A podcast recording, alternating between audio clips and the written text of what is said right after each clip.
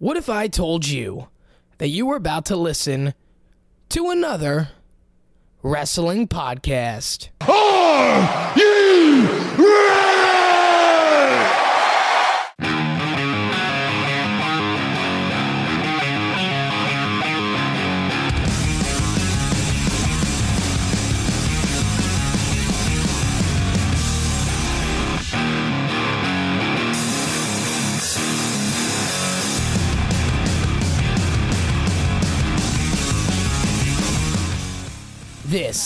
Is the Not Another Wrestling Podcast.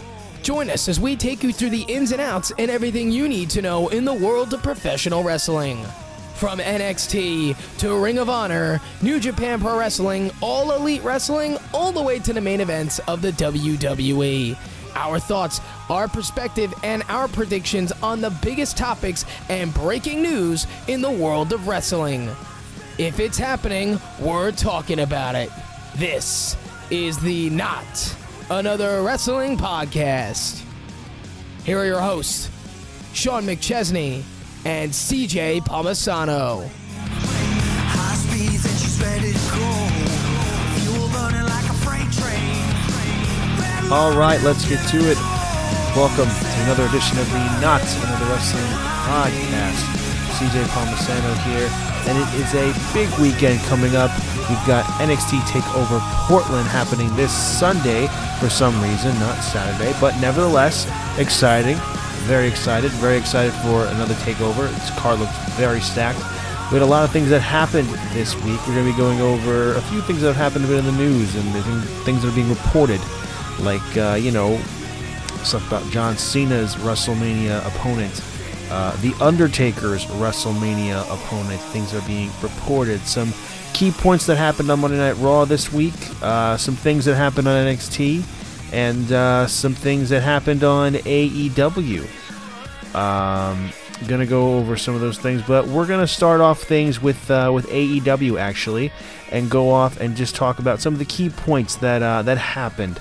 Uh, I will say that I really didn't get to watch AEW last night. I haven't really gotten to see much of what happened last night. Just gonna go over some key points that I did actually get to see. Uh, I guess first things first to talk about is that the Inner Circle has a new member in big old Jeff Cobb. Um, for those of you don't know, Jeff Cobb is uh, one of the biggest indie names out there in the world of professional wrestling. He eh, he was working for Ring of Honor. Uh, he's worked for New Japan. He's a former Ring of Honor uh, TV champion and a former Never Open Weight uh, champion for New Japan. And uh, this is a pretty big deal for AEW. Apparently, he hasn't yet put pen to paper, but it's most likely that he will, considering that um, I believe he's a free agent with Ring of Honor. I believe that um, he was trying to get out of his contract for a little while.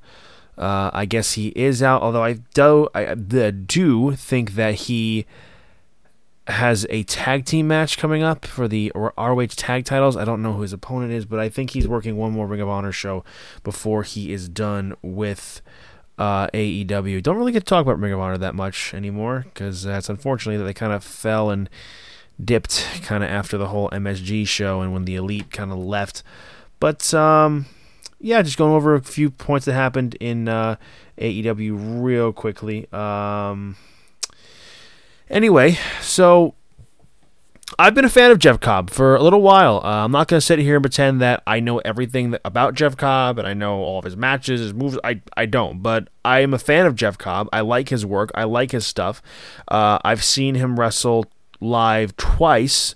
Uh, the first time was at Ring, uh, Ring of Honor Final Battle in uh, the Hammerstein Ballroom with Sean on my birthday, on my 25th birthday.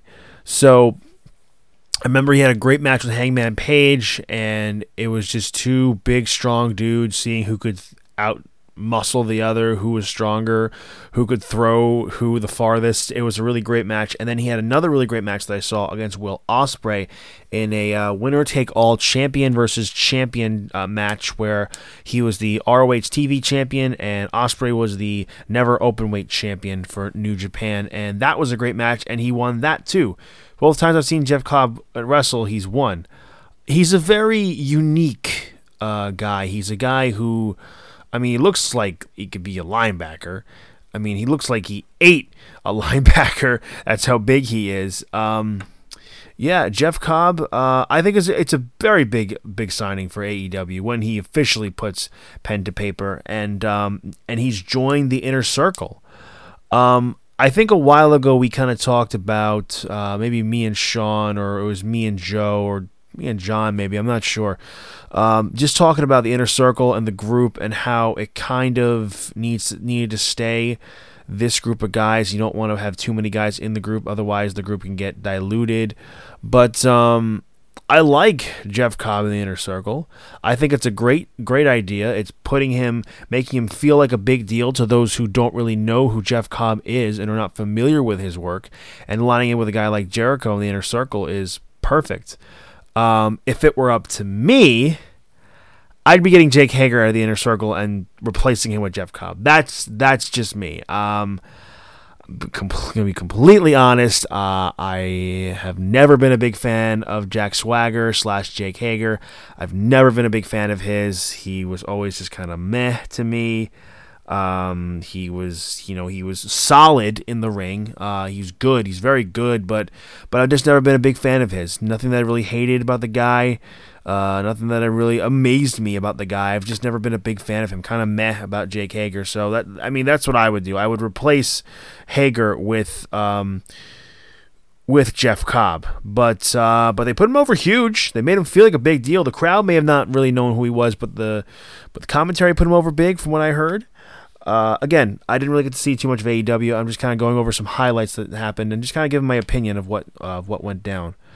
Uh, another thing that happened on AEW is that we have, speaking of Jake Hager, his first match in AEW will be at Revolution against Dustin Rhodes. Um, pretty good choice. I mean, Dustin is solid. Dustin, I mean, as we can see, I mean, the guy may be in his 50s, but he can still put on amazing matches, as we saw with his match with Cody at Double or Nothing uh, almost uh, almost a year ago. Wow.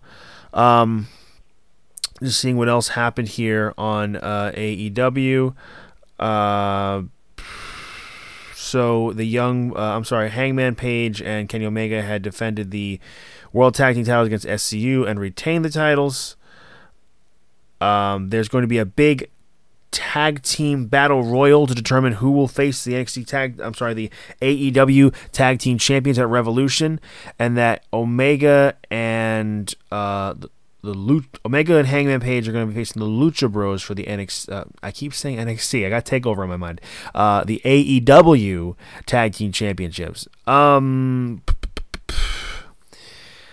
I've said that I've been really enjoying this story with the Bucks and Hangman and Kenny Omega. I mean, this has to be leading towards Kenny Omega. I'm sorry, Hangman Page to an eventual heel turn. That's where it has to be leading, isn't it?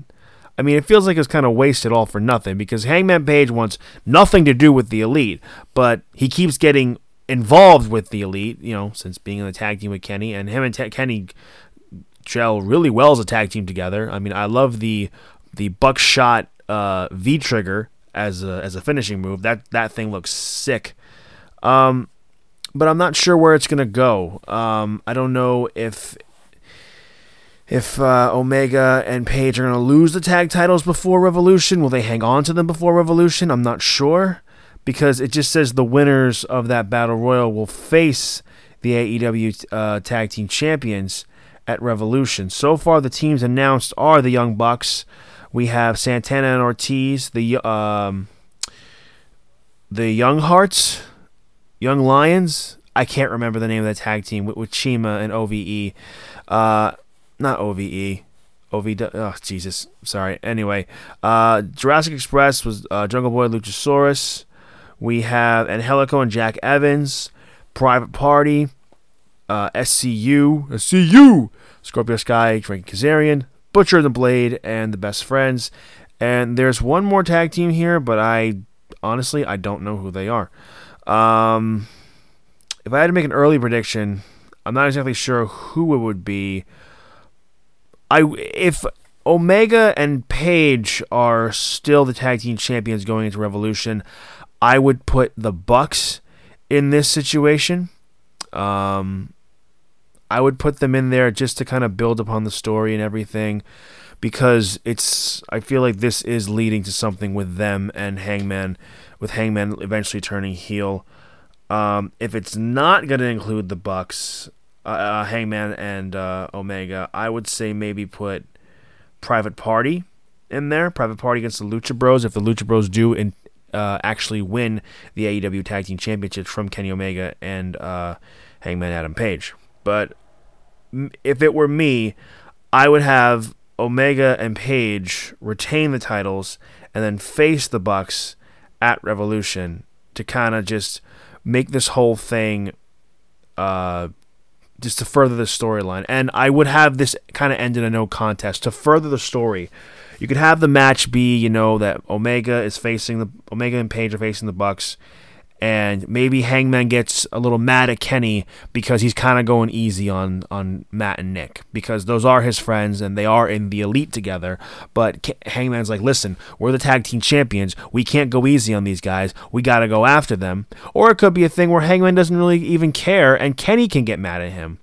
But I think this thing has to end with has to end with a, a Hangman Page heel turn, and he has to really kick the crap out of the Bucks and uh, Kenny Omega, and um, just give him uh, give him something new to work with. Um, we've uh, I don't think we've really gotten to see Hangman Page as a heel in the past. I mean, he was a heel in Bullet Club and Ring of Honor, but he was kind of like a background guy. It wasn't until like being the elite started kind of blowing up that he really uh, got to show some character. And um, but I would love a fully heel Hangman Adam Page. Uh, that's something I would love for sure.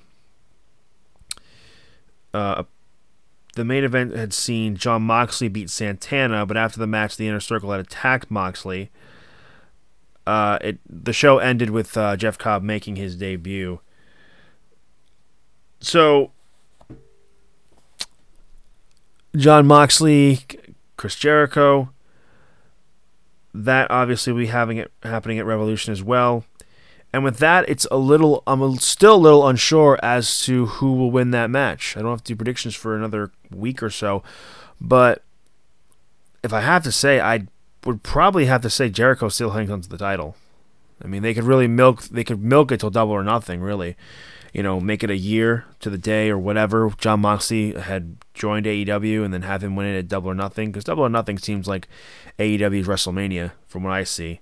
I mean, I would milk it until all the way to uh, to Las Vegas for Moxley and uh, and Jericho. Uh, another thing that happened on the show was that Nyla Rose had defeated Riho to become the a the new AEW Women's Champion. Um, I think I had said last week that I really didn't want Nyla Rose to win the AEW Women's Championship, even though she is there all the time and Riho is not. Um, the other thing that happened was Britt Baker says she was the first woman signed to AEW and she's the face of the AEW Women's Division, whether the fans like it or not. Um, I was, I kind of think this is a bit of a missed opportunity for AEW not to put the title on Britt Baker. Um, I don't know what their plans are with her. I don't know what their plans are with Nyla Rose, but I feel like the story was all there with Riho and Britt Baker. You planted the seeds for it. You had everything there. I just don't know why you didn't pull the trigger. Because to me, I feel I, have said Britt. I think Britt Baker. It, I mean, whether character wise or not, she. I think she is the women's division. She's the one that stands out most to me. Um, nothing against Nyla Rose as a wrestler or anything. Um, I mean, congratulations. She's new champion. I mean, at least she's going to be there every week, and Riho is not there every week. You know, she lives in Japan and makes makes it hard. I mean, it just they haven't really hadn't had a great run with the AEW women's division. And again, it's still something that needs a lot of work. Um, one thing that I couldn't really stand to see on uh, on Twitter today, apparently it was all over the place. Um, I found out this morning that Nyla Rose had won the AEW uh, Women's Championship, and as of this recording, I'm recording this the night after AEW, and I saw a lot of transphobic uh, tweets and really hurtful things said to Nyla Rose. Um, I'm not one to get political, but I'm never I've never been a fan of people just shaming other people or just just being trolls, honestly. Just being trolls on Twitter and just just being just being mean to people of the internet. I, I've I've never been a fan of that, and I've never liked that, and I've never condoned that to anybody or condoned doing that to to someone for someone to do that to somebody else. Um, look, if you don't like Nyla Rose, I mean, okay, you don't like Nyla Rose. You don't have to like Nyla Rose. You don't have to like a certain wrestler or a certain person on TV or whatever the case may be. But don't go out don't go out of your way to uh, say hurtful comments and and tweet or or DM or whatever uh, just hurtful shameful things to someone who is very good in the ring who has worked very hard to get where she is today and whatever your stance may be on on uh, transgender people, it, it does not matter. You shouldn't be bringing so much hate to something that that Nyla has worked so hard for. Again, I'm not a huge fan of Nyla Rose, but I don't like internet trolls. I don't like people when they just go ahead and say hurtful things uh, to people uh, who have worked so hard to get where they are today. Um, It'll be interesting to see what they do with Nyla Rose. Kind of, kind of done with that little rant there. Just want don't want to go on too much of that. Just don't be a troll. Is the end of the story. Um, interesting to see what's happened with Nyla Rose. Maybe they'll give her like a very dominant run. Um, I just hope they get the title on a babyface at some point, or, or I just I don't know. I just feel it's a bit of a missed booking opportunity for Britt Baker, who I think is doing a really good job. Uh, maybe they just want to build Britt a little more um, and get more heat on her. Maybe it, it could be possible. Um, at least the one thing with AEW that I can I don't have to worry about is that for the most part there are long term oh there there is long term booking within AEW. I guess it's just kind of the stigma of being of watching WWE for so long that I'm kind of conditioned to worry about things that I'm not so sure about. But I have to remember this is a different company, and I have to kind of leave that mindset. But uh, we'll see what happens with Nyla Rose. Congratulations, Nyla Rose, and um, we'll see what's next. Trying to see if there's anything else from AEW that I need to cover before I move on to Raw, NXT, a uh, bit of the news that's been going on lately this week, and um, and the predictions for NXT Takeover Portland. Uh, we'll probably save NXT for later on the show, but um, I'm gonna go over a few things into into Monday Night Raw that happened. Kind of going back a bit. Now it's gonna be very heavy WWE. Um, so on Monday Night Raw, it appears that we actually this will kind of transition into it because for this certain person who may be going to AEW. We're not sure. It appears that we have seen the uh, the end of Matt Hardy in the WWE at least for now. Um, but Matt Hardy, uh, as of late, he has not been afraid of sharing his um, displeasure for his creative booking in the WWE lately. Um, you know, we all know kind of how kind of know how broken slash woken Matt went. Um, you know, for anybody who knows me, the Hardy Boys are and forever will be my favorite tag team ever, and I think they are the best tag team ever. And you can fight me on that. I don't care who your favorite your favorite tag team is, whether it's you know Legion of Doom, if it's the Young Bucks. I mean, I love the Young Bucks too. The Hardys and the Young Bucks are my two favorite tag teams. Uh, if it's you know Edge and Christian, the Dudleys, whatever the case may be, but the Hardys to me are the best and my favorite tag team of all time. You know, when they had that amazing, amazing return at WrestleMania 33, there's a few times in my life as a wrestling fan where I've completely lost my mind. And I was just so excited and happy that it was just things that I can't even describe how I was feeling joy, happiness, excitement, just hard to put them into words in the moment. When Matt and Jeff Hardy returned at WrestleMania 33, making that triple threat ladder match a fatal four way ladder match, I remember where I was. I was at my good buddy Fozzy. Foz, if you're listening, shout out to you, pal. Uh, we were at his house watching WrestleMania 33, and New Day came out, and they kind of teased it was gonna maybe it was gonna be New Day that's gonna come down to the ring, but near the dun dun dun dun dun, and then just everybody collectively around the world lost their shit, and I was one of them. I was losing my mind. I'm like, they're back. The Hardy Boys are back. Um, I got to see them wrestle at a house show in Madison Square Garden a couple years ago against the Bar. Um, I don't care if they, they didn't win, but I didn't care because I just wanted to say I got to see my favorite tag team wrestle a match, and Matt and Jeff Hardy are two of the guys that I just I love so much, and I've been huge, huge fans of. I mean, anybody who knew me as a kid, like I loved Jeff Hardy. If you were, I mean, if you were a young kid growing up in like the '90s and the 2000s, like at some point Jeff Hardy was your favorite wrestler, and Matt Hardy just learning how brilliant he is over the years um, with the broken Matt Hardy stuff, V1 Matt Hardy, and all the stuff he's done. But it appears that Matt is going to be done with the WWE. It's possibly could go to AEW. But what happened was is that Randy Orton is kind of explaining as to why he did what he did to Edge. Randy Orton had said that he did what he did to Edge two weeks ago hurt him more than it hurt Edge.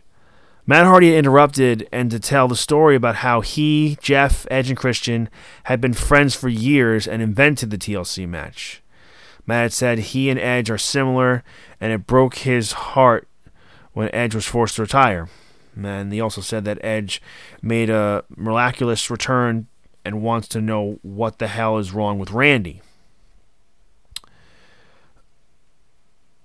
It was kind of strange to see Matt Hardy in that position, but um, but you know, we all know the thing with Matt Hardy and Edge. I mean, they're they sure they kind of had some real life beef, but eventually they became friends again and got over it. You know, they're both you know, they're both fathers. They both have kids and uh, families, and they've they've moved on. They're friends again.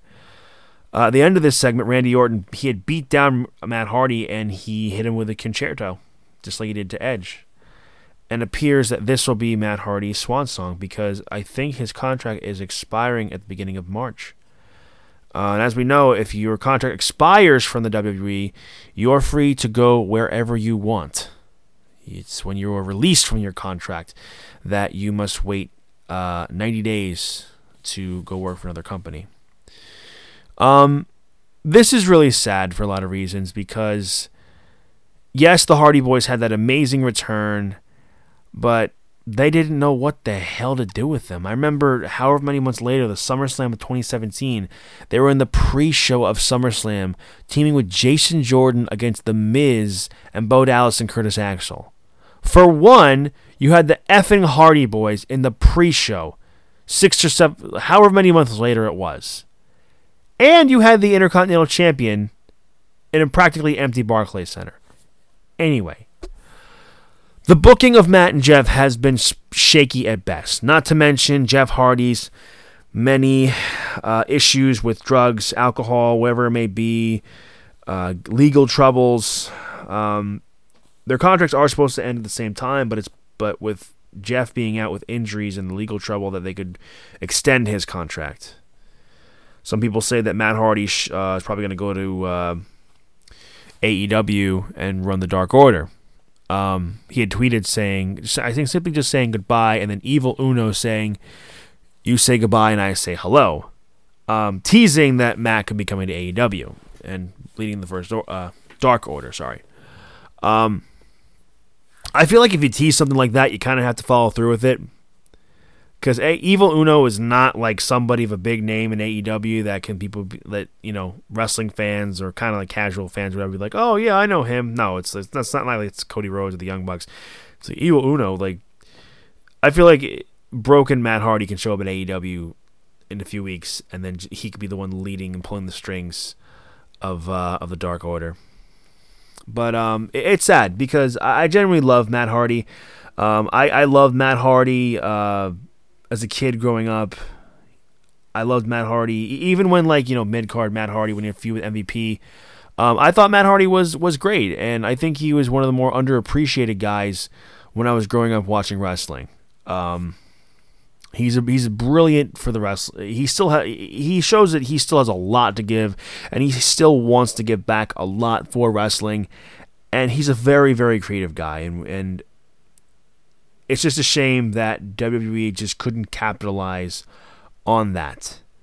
Um, because again, uh, Matt Hardy's great.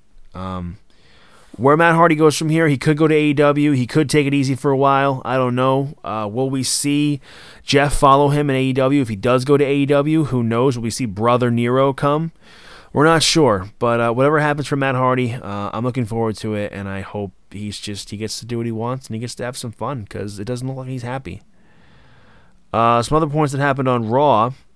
Uh, we had Rhea Ripley pretty much squash Sarah Logan and then Charlotte had come out and said, pretty much questioned Rhea, what makes you think that you're going to be champion after this Sunday at NXT Takeover Portland? Which was a nice plug for NXT Takeover. They typically don't promote NXT Takeover uh, on Raw or SmackDown, which I don't understand why. You know, NXT may be Triple H's thing that he books, but you know, it's still under the WWE umbrella. I don't know. Don't understand that. Another thing that happened on Monday Night Raw. Actually, the main thing, the main talking point for me for Monday Night Raw this past Monday. I had said last week that WWE needed to start this feud with Shayna Baszler and Becky Lynch right away because Becky was, you know, past couple weeks has been doing some things kind of cringy, kind of like, eh, I'm not so sure about this. Well, maybe they're listening to me. Maybe. You never know. A week later, actually, I think I replaced that that podcast Sunday, last Sunday, whatever it was. So a day later, after Becky Lynch had a really good match with Asuka on Raw, here comes Shayna Baszler and just beats the shit out of Becky Lynch. I loved this. Uh, Baszler looked mean. She looked ruthless. She it made her look really really strong, and she bit the back of Becky Lynch's neck, and all the blood from her mouth. Yeah, it was fake blood, but it made Be- Shayna Baszler look like a badass. Some people may may be kind of like, you know, fake blood may be unnecessary or whatever, but Becky really sold for this. She really put over Shayna Baszler and just showing how dangerous she really is. She was escorted to the back into the ambulance, and people saying, Gotta go, gotta go to the hospital. Hold on, hold on, paramedic lady. It's called a local medical facility. You gotta get it right. Listen, if you're an extra, you sure as hell ain't coming back for another for another episode of Raw. Um, she's like, All right, all right. I'm fine, I'm fine. I need to go, I need to go. All right, fine, I'll go. And I think Becky just got in the ambulance, just started driving it. And then later on the show, she had come back and she said, she called out Shayna Baszler and put her on notice. Uh, one thing that ha- did happen in that segment where Shayna Baszler had beat the crap out of Becky Lynch, Jerry Lawler did call her a vampire, or that she looked like a vampire. I'm just hoping that's not one of those small things where Vince goes, God damn it, a vampire. We need a vampire gimmick, damn it. Put it on that Baszler chick. For God's sakes, I really hope that's not going through his head because you don't need a stupid vampire gimmick for Shayna Baszler. You really, really don't. And I saw something on Twitter uh, earlier that uh, someone put out just saying like, "Oh, I guess WWE are capitalizing on the whole Morbius trailer." You know, if you aren't aware, Morbius is a Spider-Man villain. That's a Sony film, uh, but this isn't a uh, comic book podcast or movies. This is wrestling anyway. Um, aside from that, how this was executed, how it was done, it made Shayna Baszler look like a huge threat to Becky Lynch. It made Shayna Baszler look like the biggest threat that Becky Lynch has had to overcome so far in her time as champion. Um, there are only a few women who have felt important in my eyes in the WWE who could get on Becky Lynch's level. One of them is Charlotte, but again, Charlotte, we've seen her and Becky have many matches, which they're good, but it's just been done way too many times. Um, you know, there was Ronda Rousey. Ronda, we don't know when or if she's coming back. You know, we're not sure about that. Um, and then the other now is Shayna Baszler. Asuka, the feud was great and everything, but um, we all kind of knew Asuka was going to lose that feud. But now Shayna Baszler's here. Shayna Baszler just coming in, looking like a badass, and posing a huge threat to Becky Lynch. I mean, for me, I, I would have Shayna win. Honestly, I would have Shayna Baszler win at WrestleMania because I don't think because unfortunately I don't think the SmackDown Women's Championship is going to be on the main card. I just don't see it happening. I believe that the NXT Women's Championship and the Raw Women's Championship will be on the main WrestleMania card.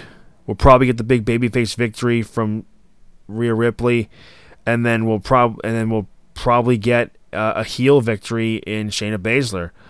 Um, you know, because I think if Becky just beats Baszler, it kind of hurts her credibility. You know, I th- I would try and extend that feud all the way to SummerSlam if you could.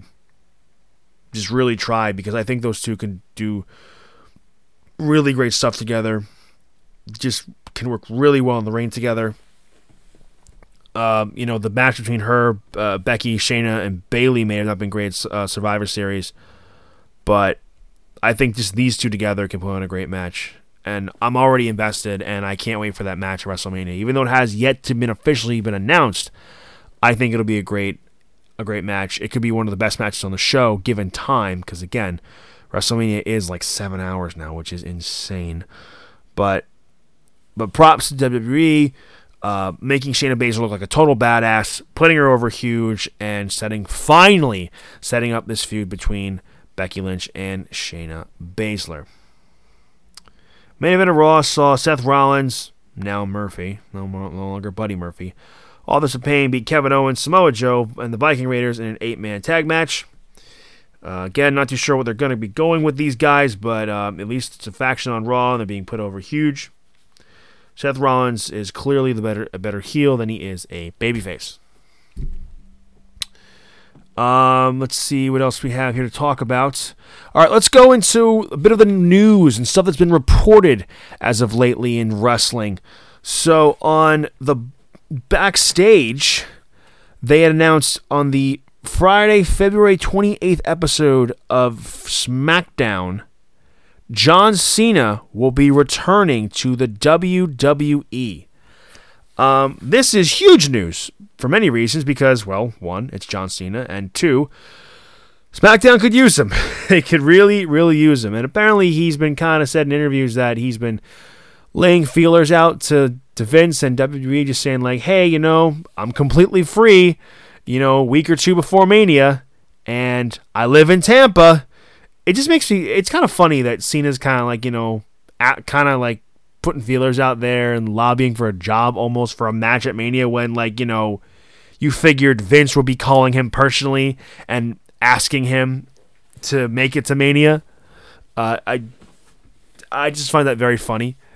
Um, but this is good. Uh, we can we can see who could possibly face John Cena at WrestleMania, and you know, as much as maybe WWE don't have a whole lot of concrete plans for WrestleMania, it does make WrestleMania interesting and a little unpredictable as to what we could be seeing.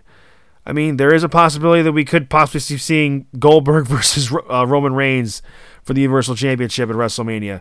Uh, it's possible we could be seeing Roman Reigns versus The Fiend. We could be seeing John Cena versus The Fiend. Um, because that's another thing that's being thrown out there. What if John Cena faced The Fiend at WrestleMania? Um, I don't know. But um, I put out a poll today on tw- on the on the podcast Twitter at TNAWP, and I put that WrestleVotes had reported this, and that John Cena is allowed to say what he wants to do. He has complete control as to what he wants to do going into WrestleMania, and that would, that would mean who he wants to face.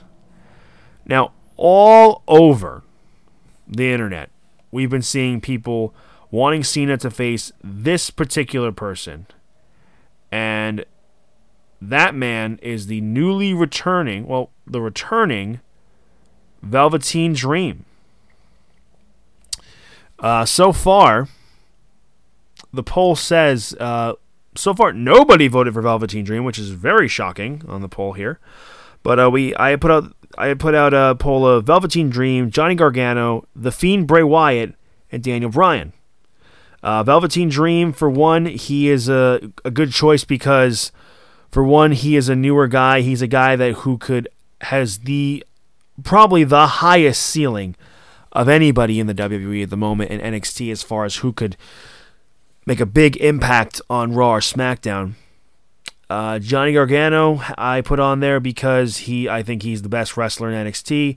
He's one of the best wrestlers in the world, and I think a match between him and Cena would be absolutely amazing. You know, big match John against Johnny Wrestling. Um, but but but yeah, Gargano has been putting on the best matches in NXT's history, and I don't. I think a match between him and Cena at WrestleMania would be amazing. You don't have to call up Johnny or anything. You don't even have to call up Velveteen Dream, but I could see a build between Dream and uh, and Cena playing out on SmackDown. Whereas with Gargano, I can easily just see Cena just call out Gargano at Mania, and then Gargano comes out. Uh, the Fiend, because well, he's the Universal Champion. It beats different circumstances. After all, you know, about six years later, the rematch between John Cena and the Fiend. Um, I'm not sure who WWE would put over in that match. Uh, I would, for me, for my money, I would say the Fiend, because you know, getting a win over John Cena would. I mean, that's kind of when the whole Bray Wyatt uh, bookings uh, kind of all started going downhill from when he lost to Cena at Mania, at Mania 30. So I think a rematch between the two of them with this incarnation of Bray Wyatt's character would be would be a really fun match. And then I put Daniel Bryan because simply because um, we didn't really get to see Bryan and Cena all that much. From what I remember, I think the only John Cena and Daniel Bryan match we have seen, at least on television or pay per view, is him and Bryan at SummerSlam 2013. So the the polls currently stand. Um, the Fiend Bray Wyatt at 43%, Johnny Gargano at 29%, Daniel Bryan at 28%, and the Velveteen Dream at zero. I guess those of you who are following uh, us on Twitter, TNAWP, uh, I guess don't really want to see Velveteen Dream. Um, I would love to see that. I mean, I'm fine with any of these matches leading into Mania against John Cena, but um, but for me personally, uh, I would do Johnny Gargano. I had voted for Johnny Gargano myself on my personal Twitter page, but um, I think Johnny Gargano would be a great match. Just like you know, John Cena's out there. He wants to be part of WrestleMania. He calls someone out and he says, if anybody's out there who wants to try and prove themselves, you want some, come get some. And then Johnny, Johnny Gargano's music hits. And imagine if Gargano actually won at Mania. Imagine if he actually beat John Cena. That would be huge for, Johnny Gargano's career. And it doesn't have to be a call up, it could be a perfect way to plug NXT. And it could work uh, this very well with Velveteen Dream as well, plugging NXT. Getting some NXT guys on the on the show and then making fans who don't watch NXT make them want to watch. I think when you kind of incorporate WrestleMania that way with some NXT guys here and there on the show, put them in some big matches, but don't necessarily call them up, I think it's a great way to try and promote NXT. Um, that's what I would do. Either for me, it would be, I would either pick Gargano or Dream. Either one would be amazing for either man's career. Uh, the other thing in the wrestling news that's going on is that apparently, I don't remember, I believe it was Dave Meltzer who reported this, but uh, it looks like Jushin Thunder Liger and Nikki and Brie Bella are going to be inducted into the WWE Hall of Fame. I believe it was reported, uh, actually even confirmed a while ago by the WWE themselves that Batista and the NWO, consisting of Hulk Hogan, Kevin Nash, uh, X Pac, and Scott Hall, uh, being inducted into the WWE Hall of Fame with the NWO, and Dave Batista being inducted into the Hall of Fame. Now it appears that's being reported, not confirmed by the WWE just yet, but Nikki and Brie Bella and Jushin Thunder Liger. Uh, Jushin Thunder Liger, he had a 40 year wrestling career. He had some things here and there with with uh, WWE. He was, you know, he's been wrestling in New Japan forever. He was in WCW for a little while. Um, I had seen him wrestle NXT Takeover Brooklyn One against Tyler Breeze. Yeah, Tyler Breeze. If you could believe that Tyler Breeze was been was put on the level, the same level as Jushin Thunder Liger at one point. Maybe not the same level, but at least they believed in him enough where Triple H booked him against Liger, which is which is a, a great match and my first and only ever time seeing Liger. Actually, no, I saw Liger at the New Japan uh, MSG show, but my first time seeing Liger uh, live in action, and he's fantastic. He recently just retired at Wrestle Kingdom this uh, this past January. Uh, and it's nice to see that WWE would uh, want to acknowledge him and want to kind of give to him and put him in, the, in their Hall of Fame uh, after a long historic career. Uh, Liger, uh, if you're a fan of Japanese wrestling, you know who this guy is, the amazing matches he's had. Uh, I'll be the first to admit that I don't know too much about Jushin Thunder Liger, but I, but how can you not love Jushin Thunder Liger if you know who he is? Um, but yeah, I think the guy is like eh, almost sixty, I think, and he can still go. But uh, Jushin Thunder Liger, I think, is a, a nice little bit of respect of WWE paying to to Liger. Uh, and the Bella twins, um, you know, fair play. You know, they they they were they were more they were women who were for sure getting into the mainstream of uh of trying to get fans to watch. You know, with the whole Total Divas and Total Bellas thing. Because um, I had a friend of mine I used to work with. Um, and she had told me that she watched Total Divas but she didn't watch wrestling. She just loved Nikki and Brie Bella. So they did have that mainstream crossover effect. And um, I would say towards the end of their careers, or more later on in the mid 2010s, that uh, they were they were pretty they they put on some pretty good matches. I would say uh, Nikki's last match she ever had with Ronda that was really good. Um, it was very very good. Uh, I, I mean, I can't think of too many matches between the Bellas of amazing matches that they had. But um, I think maybe they got a little too much hate here and there. Um, they're both pregnant. Congratulations to both of them. But um, it'll be nice. Yeah, it'll be nice to see. Uh, who inducts them? Not sure. Maybe Daniel Bryan. I mean, I think that's uh, kind of a nice fitting way to put him in there. You know, he inducts his sister-in-law and his wife into the the uh, the Hall of Fame. I'd like to see that. Uh, but yeah, congratulations! It appears that Liger and the Bellas are going to be going into uh, into the WWE Hall of Fame this year. Clash is looking pretty nice so far. Batista, NWO, Bellas, Liger. I mean, I wonder who else could be going in this year. Uh, one person who appears is not going into the Hall of Fame because we never know when he's going to retire at this point is The Undertaker. Uh, it appears that Undertaker's WrestleMania opponent is being reported, uh, according to WrestleZone's Bill Pritchard, that the plan for The Undertaker this year is for him to face the phenomenal AJ Styles. I think I've been saying for a long time that Taker's last match should be against AJ Styles at this point or at the very least, his last match should his last great match can be with AJ Styles. Um, it's no stranger that I love AJ Styles. He's one of my favorite wrestlers. Been watching him for a long time, and um, I've talked about this with Joe. I've talked about it with Sean, and I believe that AJ is the one wrestler on the entire roster who can get one last great match out of The Undertaker. Um, I don't remember the last, um, I mean, maybe the last amazing Undertaker match that I saw was probably uh, him against Triple H in Hell in a Cell, and then his match against uh, CM Punk was really good. His matches with uh, Brock in 2015 were really good, but um, Styles is such an amazing worker that he's on the caliber of Shawn Michaels, where they say that you could put a broom in the ring with him, with AJ or Shawn, and they'd get a five star match out of it. Um, AJ is one of the smaller guys, not quote unquote smaller guys on the roster. I mean, I don't even know why people say smaller. I mean, most of the guys on the roster are kind of the size of like AJ or Finn Balor or Johnny. Like the best wrestlers are kind of like around that size. Um, I think that this should be it for the Undertaker, but we all know it's not going to be. We all know it's not going to be the end of it of the Undertaker. He's just going to keep. He's literally going to keep showing up until he actually dies in the ring at this point. But I think AJ is the best possible option for Taker to have a match with.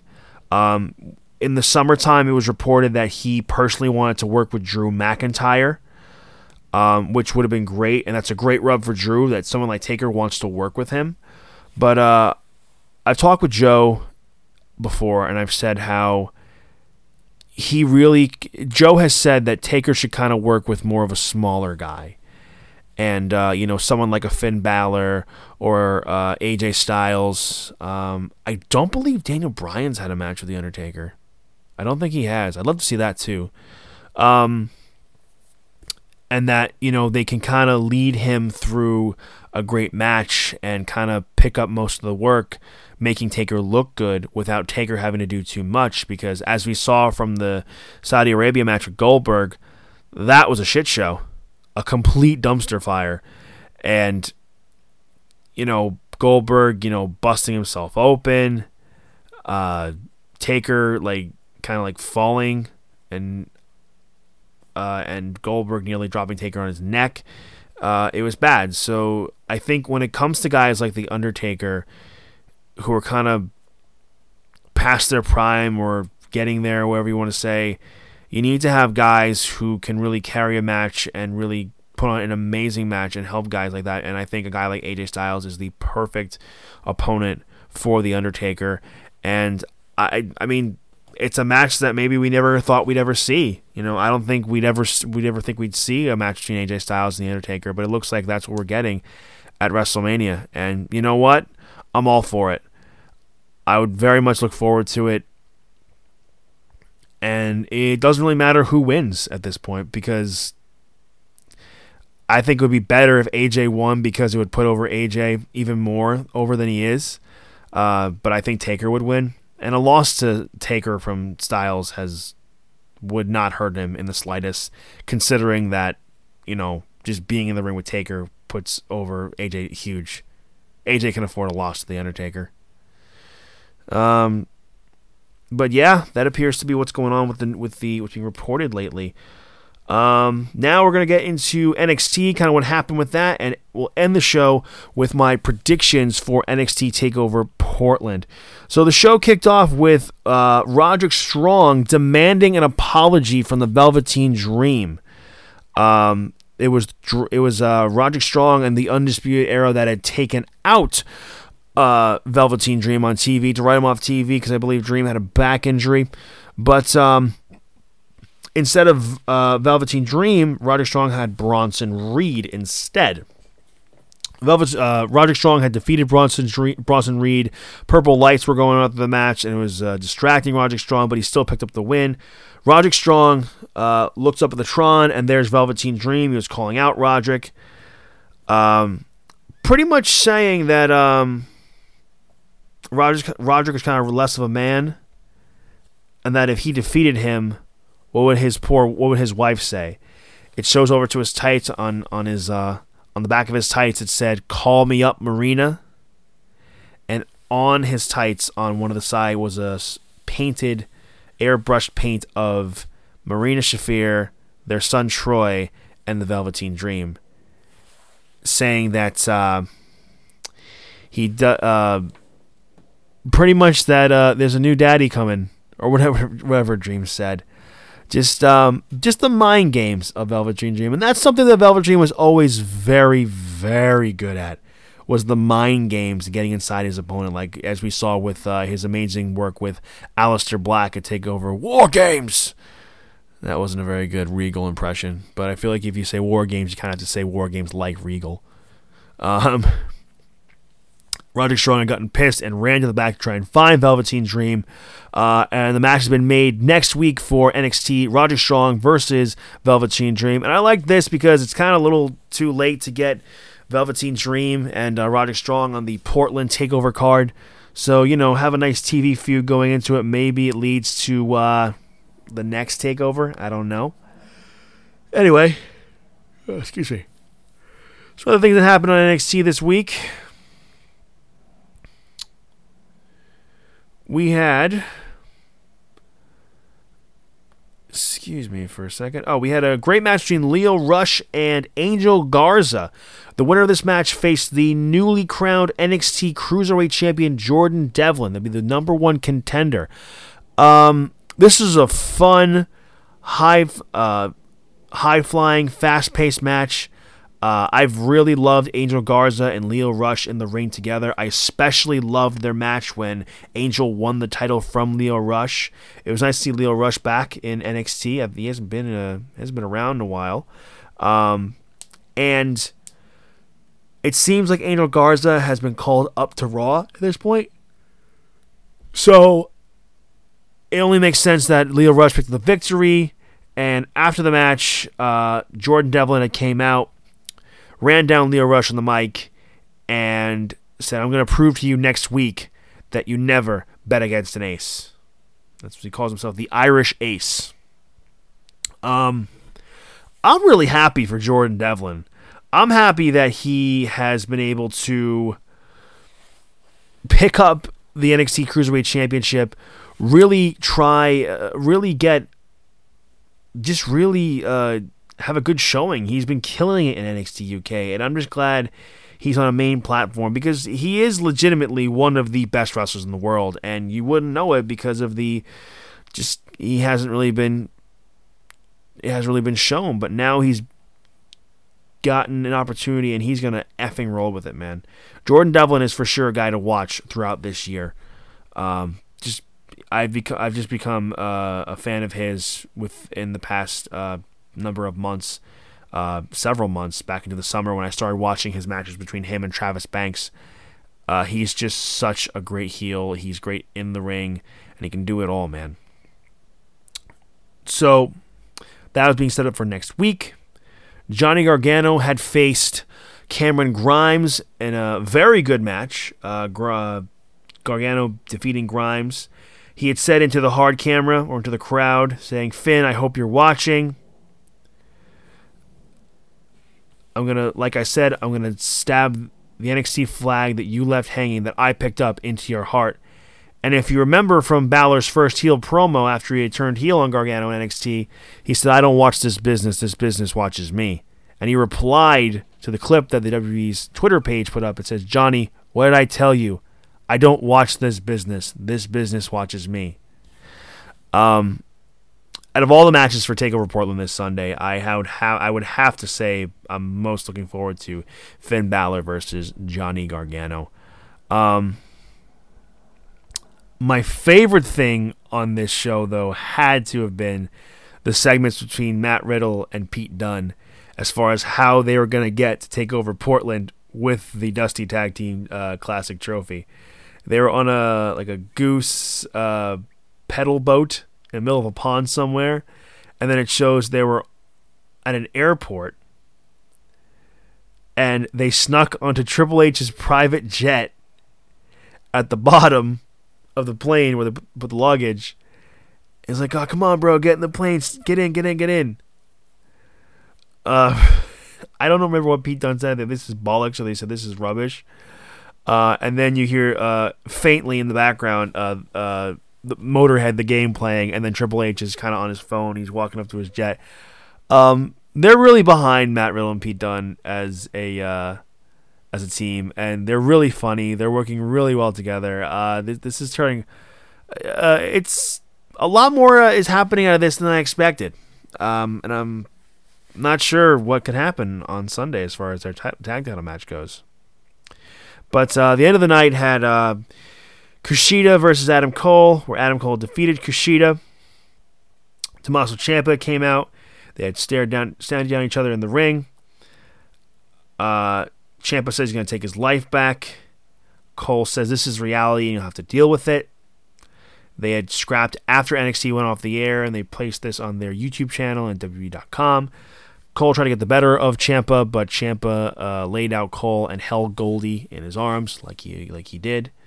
Um, Ciampa cut a an amazing fiery babyface promo in the auditorium of where he had to relinquish the NXT championship. Watching the clip of him relinquish the title because there, I believe there's a little 24 documentary on Ciampa when he had to get neck surgery, when he had to vacate the title. Um, and it was just really, really great stuff, and really makes me believe that Ciampa is going to win the championship. Um, this takeover card's really stacked, um, and I guess there isn't much else I can say about NXT leading into this other than going into the predictions. So let's pull up the predictions here, and here we go. This Sunday, NXT Takeover Portland. My predictions. First, we're going to be starting off with the NXT Women's Championship match. The champion, Rhea Ripley, defending against Bianca Belair. Um, I have Rhea Ripley for this simply because one, Rhea's over as hell. Two, she just won the championship. Even though Bianca Belair had a great, great showing in the Royal Rumble, maybe kind of make you tease like could it be Belair versus Charlotte or could it be a triple threat match? I think the match that needs to happen at Mania is Rhea versus Charlotte. Uh, I think Charlotte will come out after the match and she'll attack Rhea Ripley, and that'll set up their match at WrestleMania. But uh, Rhea Ripley versus Bianca Belair, uh, definitely Rhea Ripley. And I think Bianca Belair could be getting called up soon. I mean, she did have a really great showing in the Rumble. She lasted a really long time. Um, maybe the longest, I think. Uh, next, we have a street fight between Dakota Kai and Tegan Nox. Uh, Dakota Kai had actually picked up a victory over Candice LeRae this week. Um, this uh, feud has kind of been up and down with me.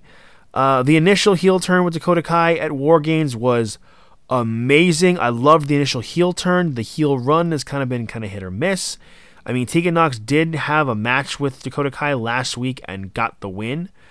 Um, but I don't know. I, am gonna go with Dakota Kai simply because she needs this win. Because if she doesn't, uh, it could really hurt her heel run and it could hurt her credibility moving forward. Um, I think that she can play a really great heel and she needs kind of that heat back. And but I do see this as a story that can kind of like elevate both Tegan Nox and Dakota Kai. Maybe they have one more blow off match at an NXT TV or or t- next takeover, and kind of build upon one or the other. I think that um, because that's just kind of how wrestling was, you know. It wasn't necessarily, oh, we're doing this feud to build one guy and then the other guy. I don't know what we're gonna do. It's wrestling was kind of like you build both guys, you build both girls, and you set them up for the next feud. Then that still make them look good.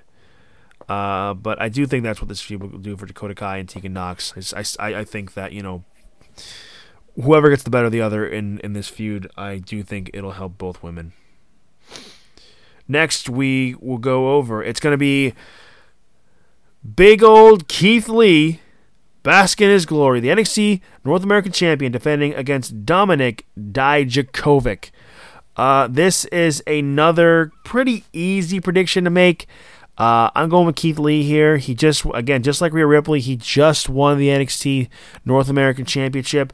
Uh, him and Dijakovic, it's it's a potential match of the night, and match stealer uh, of the night. If that makes any sense. But um, if you've seen these guys work in NXT together, uh, you know that they have amazing chemistry. And apparently, they've had some great matches in PWG as well. But um, this is going to be great. Uh, Keith Lee will retain simply because, again, he just won the title recently, and I don't see him losing. But uh, it's going to be a great, fun match. Two big, beefy boys going at it. Um, again, yeah, could be a show stealer. This, this again, this card is really, really stacked. Uh, next up, for the NXT Tag Team Championships, we have the Undisputed Era, Bobby Fish and Kyle O'Reilly, or for you indie marks, Red Dragon, Redragon, Redragon, Rudragon. um, the NXT Tag Team Champions defending against the Broserweights, Matt Riddle and Pete Dunne. Now, this is where the predictions get a little hard for me.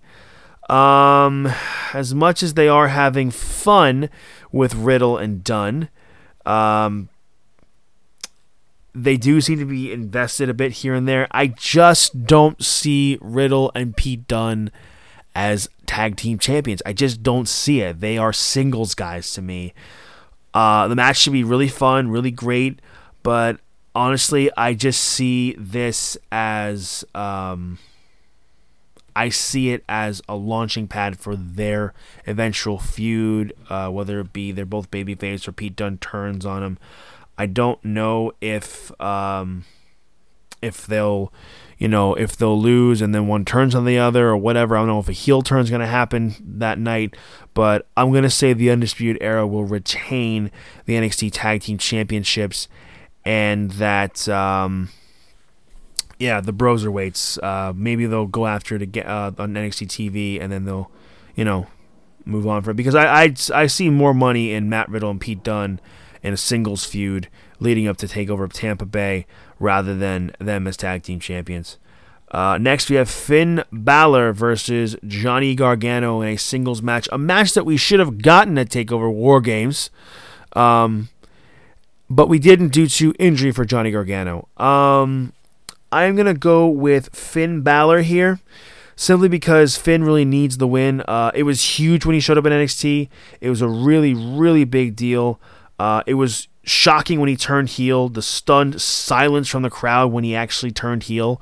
Uh, and he may have lost a little bit of momentum, not too much, but I think you really need to solidify Balor as a heel, as a, as a top star in NXT, as a big deal, and you just need to, and he needs the win here. It's not going to hurt Gargano that he loses to Finn Balor because Gargano's been made. So I think you can, uh, Finn Balor that gets the win here. And as far as all the matches on the card, I think I may be looking forward to this one the most. Uh, it's a match that I don't think we'd ever see. Uh, we're not sure if we'd ever see at a takeover, nevertheless. And finally, the main event of the show Adam Cole, the NXT uh, champion, Adam Cole, baby, versus the challenger and the man who never lost the NXT Championship, Tommaso Ciampa. Uh, I was more certain about this one a few days ago, actually for a few weeks. Um, but I've been thinking, you know, are they gonna do they put the title on Ciampa here, and do they kind of move forward with uh, they put the title uh, title back on him, and he leads up to Tampa Bay, or you know you could have Cole hang on to the title for one more takeover, and then it leads to takeover Tampa Bay where Ciampa takes the title there. Um, I I don't know. I really really don't know, but um, I'm gonna say. I'm gonna go with my heart here, and I'm gonna say Tommaso Ciampa. I'm going to say Ciampa will retain. Uh, I'm sorry, will win back the NXT Championship, and maybe we'll start to see uh, dissension in, in Undisputed Era. Uh, I don't think I don't want to see them break up, but uh, I think that Ciampa is over. Ciampa has been doing amazing work leading up to this feud. Uh, I wouldn't be surprised if they milk it to, to Tampa Bay, but I'm going to say Ciampa for now because I really, it really could go either way, Cole or Ciampa. Uh, and maybe after this, if Ciampa wins and if Balor wins, maybe you could do Ciampa versus Balor at Takeover Tampa Bay for the NXT Championship. Um, or they could do Ciampa versus Cole one more time with Cole's a champion. I don't know. I could be completely wrong here. Uh, but anyway, I think that'll do it. I've been doing this ooh, a little, little bit over an hour now. Um, anyway, so that'll do it for this edition of the Not Another Wrestling podcast. Thank you so much for listening. Uh, let me know what you think about, you know, uh, the Undertaker facing possibly facing AJ Styles. Who do you think John Cena should face at WrestleMania? Put out some more polls out this week. Uh, you know who you think's gonna win for NXT Takeover Portland uh, this Sunday. Uh, I'll be watching. I'm looking very, I'm very, very excited for. it. I'm looking forward to it, and. Um, yeah, please be sure to be following us on uh, Twitter at TNAWP, at on Instagram the Not Another Wrestling Podcast, like us on Facebook, the Not Another Wrestling Podcast. Uh, be sure to listen to us on all formats of different uh, podcast platforms on Anchor.fm, uh, Apple Podcasts, Spotify, Google Play, Podbean, and wherever you can find uh, podcasts, wherever you listen to podcasts. Um, anyway. Uh, Takeover's going to be great this weekend. We got uh, the Blood Money pay per view coming up in uh, about a week or so. And then we have uh, AEW Revolution, I believe, on the 29th. I'm probably wrong about that, but I'll double check afterwards uh, after this is over. Anyway, uh, thank you so much for listening, guys. I've been CJ Palmasano, and I will see you all next time.